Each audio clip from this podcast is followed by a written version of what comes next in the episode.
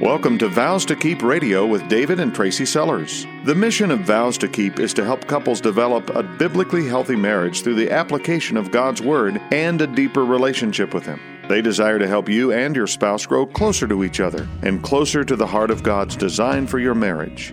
Now, here's David and Tracy with today's broadcast. We are David and Tracy Sellers, and like you, we have made vows to keep. How long have you and your spouse been keeping your vows? And we're going to introduce you to a couple today. They've been married for a lot longer than us. Two professing Christians in a marriage which really should have had it all. But today, the temperature between them was ice cold. In more deep conversations, it became apparent that cold had been the norm for about a year. I asked them questions related to their faith, and of course, they knew every Sunday school answer. Sometimes I think, David, that's the easiest one to give. Yeah, absolutely. Their Christian pedigree included more years of church attendance than they could count on all their fingers combined. Their kids grew up in church, and each of them knew all the Sunday school answers as well. But at home, the marriage was a wreck. And although they believed that they were hiding it well, their kids knew that it wasn't working. So one night, their son said in confidence to his dad, Dad, if this is what's normal for a marriage, I don't ever want to be married. You see, the Lord that we say we've committed our lives to serve is revealed or not revealed first to those that are closest to us. The son in this family was not seeing the evidence of a loving God by watching the reality of his parents' marriage. None of their kids had ever made a decision for Christ, even though they knew the gospel and could probably lay out the Romans road easily. It wasn't until I asked the parents to tell about their kid's salvation story that they, as parents, had really even considered where each of their children are at spiritually, let alone the role that they should be focused on given the evidence, or in this case, lack of evidence, of their faith. In that moment, conviction hit them hard. The family photos looked great. The casual conversations with strangers at church seemed sound. The facade looked like it was working. The reality, however, was that in their home, the evidence for their faith was lacking. David and I are both professing Christians, just like you, I suspect. The proof, though, is sometimes not in the pudding on a Friday night when the week has been hard and we don't feel like we have anything left to give one another. We're not ready in that moment to pour into each other and live out what we say we believe. If you're a professing Christian today, you don't need to prove yourself to God. We can stand before God knowing that our eternity is secure because we've placed our faith in Jesus Christ as our Savior. But just like this couple, and just like us, sometimes we have a high need to work out our own salvation with fear and trembling, like it says in Philippians chapter 2. We need to make every effort to confirm our calling and election, like it says in 2 Peter chapter 1.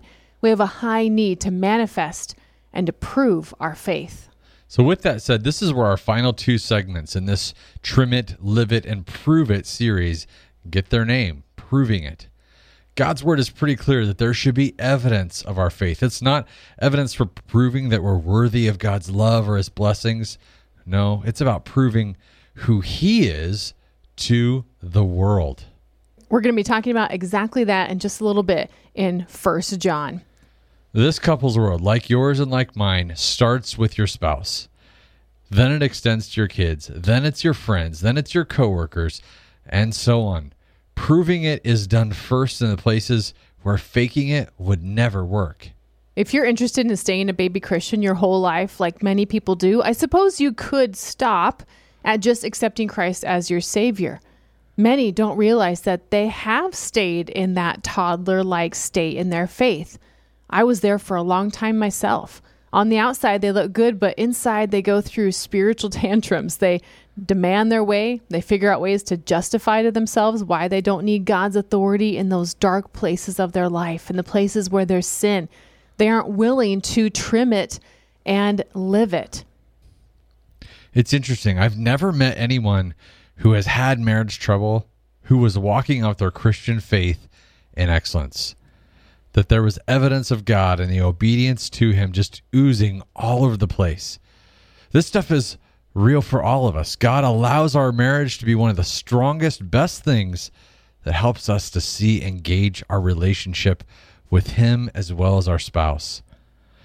Think about this. 1 John chapter 4 says, "Beloved, if God so loved us, we also ought to love one another. No one has ever seen God, but if we love one another, God remains in us, and his love is perfected in us." Your spouse has never seen God, but they can clearly see him in you and the way you live out your faith in front of them. So often, though, I think we think the problem in our marriage is actually our spouse, that maybe we in fact married the wrong person, or they just need to clean up their act when what's happening within your relationship is more like the temperature gauge on the dashboard than the engine that powers the vehicle. I've heard it said also that it, it's like a thermostat. Our relationship with God is where the heat comes from, but our marriage shows the reality of whether there's really a fire there or not. Because part of God's design for marriage is sanctification. It's designed to put you close enough to someone here on earth that you yourself are shown the reality of faking it versus proving it. Do you ever feel like you are being asked to prove your faith? Maybe God is tugging on your heart saying, Is this real for you? Or are you just putting on an act? Or maybe your spouse is asking that of you. Let me tell you something about myself. So, I was reading God's word the other day, and this is one of those passages in God's word that rips at my heart when I read it. It makes me go beyond just viewing the scene from afar, you know, like I do when I read the account of David and Bathsheba. I'm kind of like 100 feet away watching the scene unfold, or maybe I'm picturing Paul in prison, but I'm not in the jail cell with him. But when I get to these verses that I'm going to read to you in just a minute, I become a participant, and not willingly, let me tell you, not willingly. I don't want to be there. I want to flip the page and read something else. Have you read verses like that? Well, these verses I'm going to share with you transport me from my comfortable little spot in here in Ohio to the sandy beach where I encounter Jesus.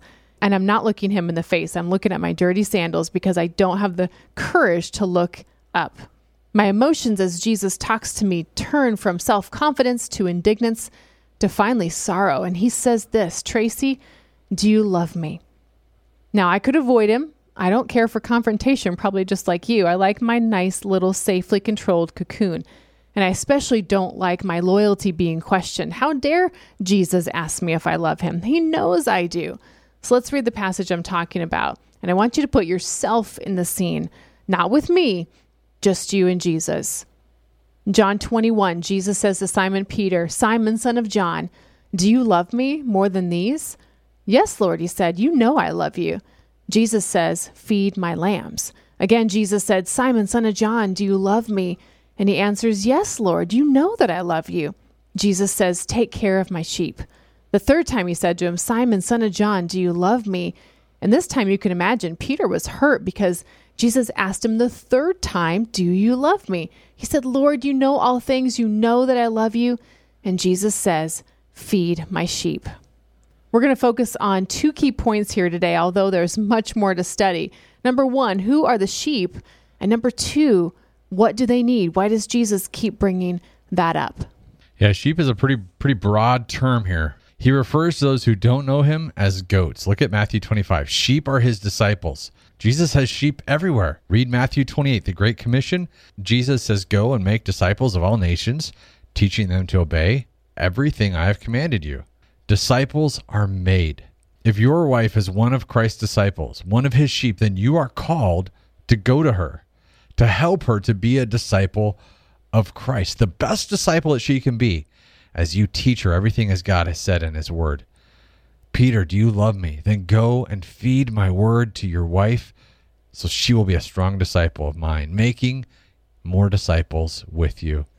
Not long after this, we see that Jesus speaks one last time to his disciples with a little further instructions. This is found in Acts chapter 1 verse 8. It says, "But you will receive power when the Holy Spirit comes on you, and you'll be my witnesses in Jerusalem and all of Judea and Samaria and to the ends of the earth." The Great Commission, and then these last words of Jesus in Acts chapter 1, I think are so often put into terms that are a little bit too far out of arm's reach for me. So I've heard sermon after sermon on the end of Matthew 28 with the call of action being this to look at our quote unquote Judea That's our closest surroundings and realize the need for Christ in those places. So I picture scenes like this sitting at a school lunch table, sharing about Christ. I see going to a nursing home and playing a game with someone who may or may not know the gospel, but maybe I'll get the chance to share it with them. I see going to work and developing a relationship with a coworker to let them see the love that God has for us. So we've got this map in our minds. We've got Jerusalem, Judea, Samaria, and the ends of the earth as as Jesus described in his last words in Acts chapter 1. And we've been taught that Jerusalem is our city, Judea is our county, Samaria would be like our state or the adjoining region, and then the ends of the earth would be foreign countries. And I think that's fairly accurate, but I think we're missing something crucial here. We've got the circle of Jerusalem started just a little too far out from reality. Jesus says, Go and make disciples, teach everything I've commanded you because I'm with you. Well, that starts in our closest relationships. It doesn't start in the school or in the workplace, it starts in our homes with our kids, and even just a little bit closer it starts in our bedrooms, and it starts when we make the coffee in the morning and across the console in the van and at the double vanity sink in the bathroom brushing our teeth together. It starts with your spouse. And that can make us squirm just a little bit because the command doesn't change. Go, make disciples, and teach starts right within our homes. It's easier to think about and even put our feet to reaching out to someone in need in our community than it is to putting action to the gospel in my marriage especially when we're not at a high point in our relationship. We've talked in this series about disciples of Christ. Here's what we connected to the proof, the evidence that you are a disciple of Christ is what is motivating you moment by moment. All the decisions, all the actions, the choices all come together, culminating around that. In your marriage with the person who knows you the best and sees all your flaws, the person who probably has a beef against you for one reason or another. Yet that same person, you're called to teach them and to help them to be the best disciple of Christ that they can be for him. I know exactly what you mean, David. That person whose mistakes and sins and little annoying idiosyncrasies that you are most personally familiar with, the person who affects your life the most, yes, that is the same person that God is calling us to be living proof of Him every single day over that sink full of dirty dishes or when the car won't start or when he wants to be close tonight and you don't. The call for the proof in the pudding gets real in those moments. Remember the Great Commission. Jesus said, Teach them to obey everything I've commanded you. Truly, we have a unique calling to not only obey God's word for ourselves, but to teach God's commands to others so they will obey as well. Obedience is the evidence, obedience is the proof. Now we're going to turn to Deuteronomy 6. Here's the history and context for you, though, that I want to share. Moses was just given the Ten Commandments from the Lord, and then he comes down and speaks to his people. He says, These are the commands, the decrees, the regulations that the Lord your God commanded me to teach you. You must obey them in the land you are about to enter and occupy, and you and your grandchildren must fear the Lord your God as long as you live. If you obey all his decrees and commands, you will enjoy a long life. Listen closely, Israel, and be careful to obey. There's that word again, Tracy. Then all will go well with you, and you will have many children in the land flowing with milk and honey, just as the Lord, the God of your ancestors, promised you.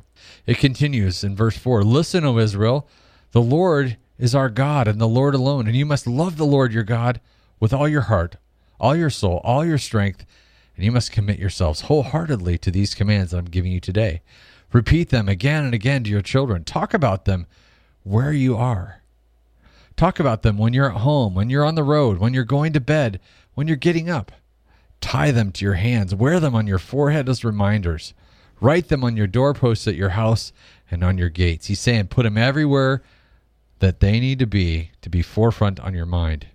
He continues, When you've eaten your fill in this land, be careful not to forget the Lord. That is so key who rescued you from slavery in the land of Egypt. Verse 13 of Deuteronomy 6 You must fear the Lord your God and serve him. You must not worship any of the gods of the neighboring nations, for the Lord your God, who lives among you, is a jealous God. You must diligently obey the commands of the Lord your God. Do what is right and good in the Lord's sight, so all will go well with you. In the future, your children will ask you, What is the meaning of these laws, these regulations that the Lord our God has commanded us to obey? And here's what you must tell them We were Pharaoh's slaves in Egypt, but the Lord brought us out of Egypt with his strong hand. The Lord did miraculous signs and wonders before our eyes. And the Lord our God commanded us to obey all these decrees and to fear him, so he can continue to bless us and preserve our lives as he has done to this day. And the last verse For we will be counted as righteous when we obey all the commands the Lord our God has given us. Wow, what a chapter! What insights into God's heart for us. What a motivation to obey him. What a call for wholehearted commitment to prove what we say is true. But let's break this down a bit because I think it's so important that we see this in terms that we can understand and apply to our own life. Why is God asking us to obey? I think it starts when we realize that obedience keeps our hearts in check with God. God is very concerned about our spiritual condition. He's asking us to do a heart check. Obedience is Him giving us a way to live as His children. Number two, why is God asking us to obey? Well, Obedience makes us fit to show and prove his love because when we obey God's word, the fat gets cut out and we're spiritually healthy enough to run the race. If we're in sin, then we're not in obedience. Maybe there's fluff in our life that needs to be cut out.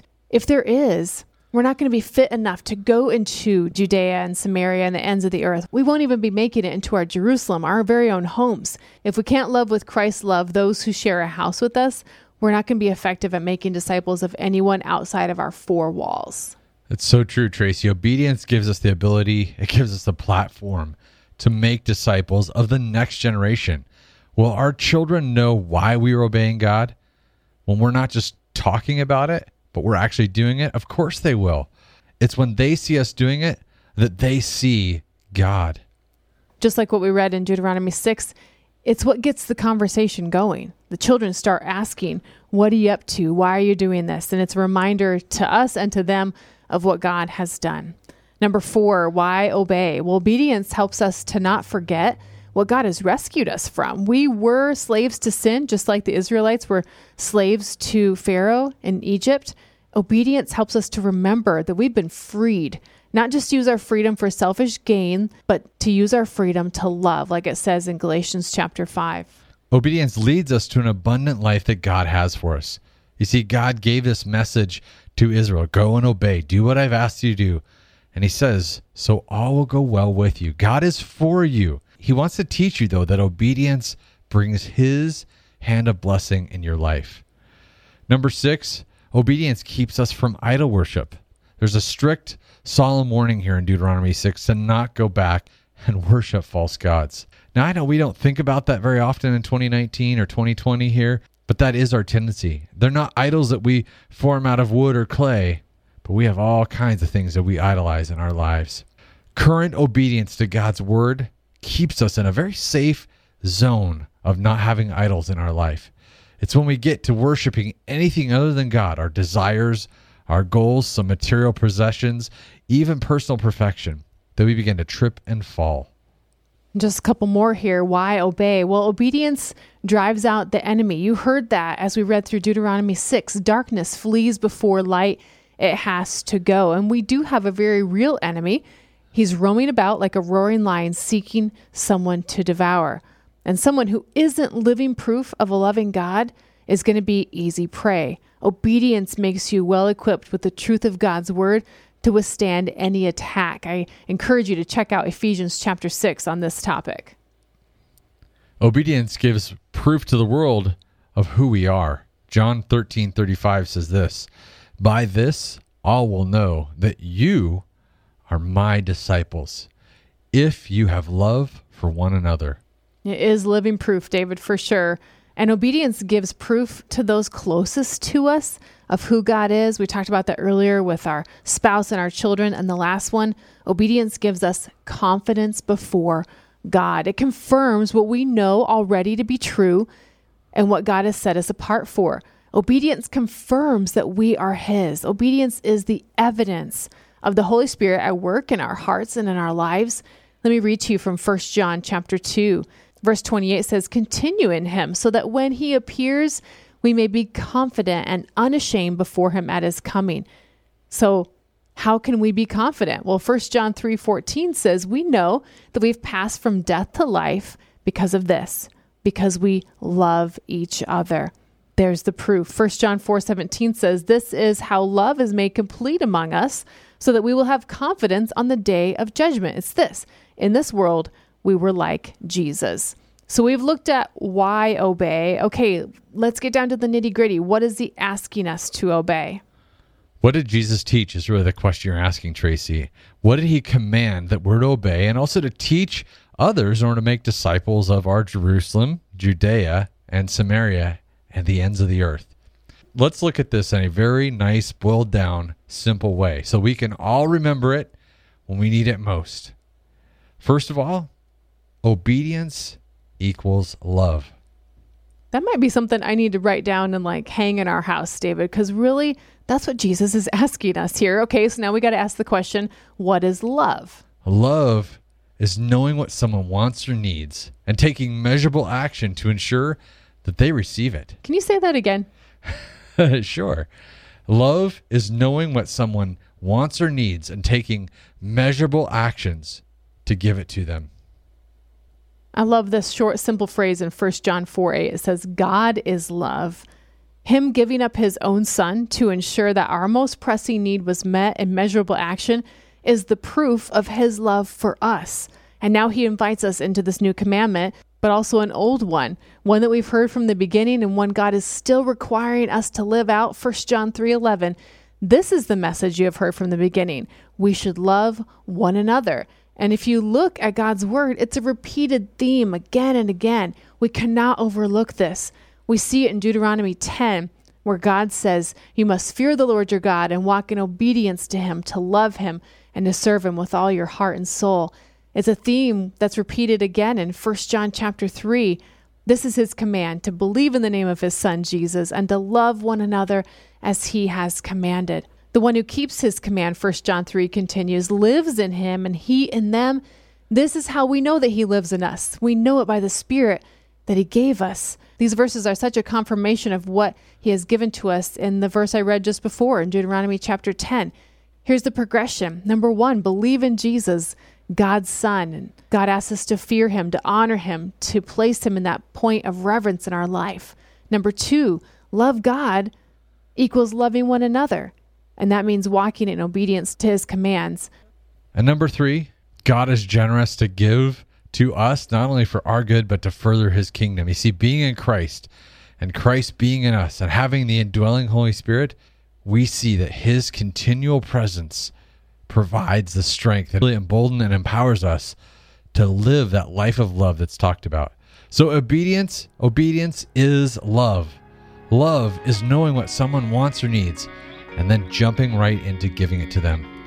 In conclusion, today on Vows to Keep Radio, I'm standing on that beach with Jesus today, and so are you. And Jesus is asking us, So will we be able to look him in the eye with confidence and answer his question, Do you love me?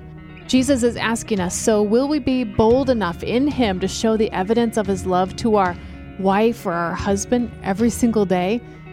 Do you love me? Jesus is asking that of us. So, will we be able to show the proof of God's love for our husband and our wife?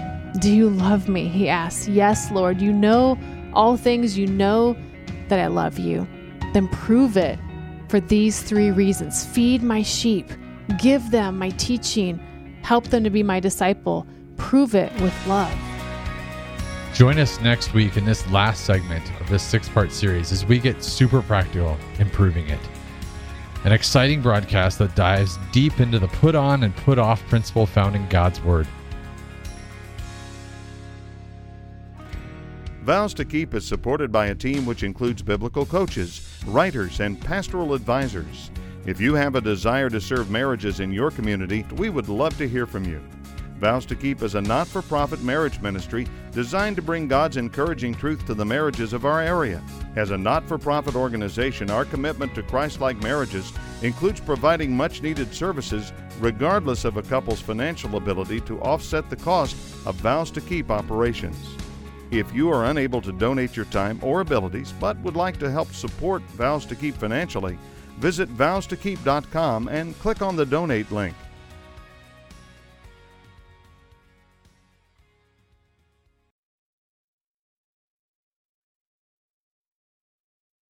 This program is sponsored by Vows to Keep of Zanesfield, Ohio.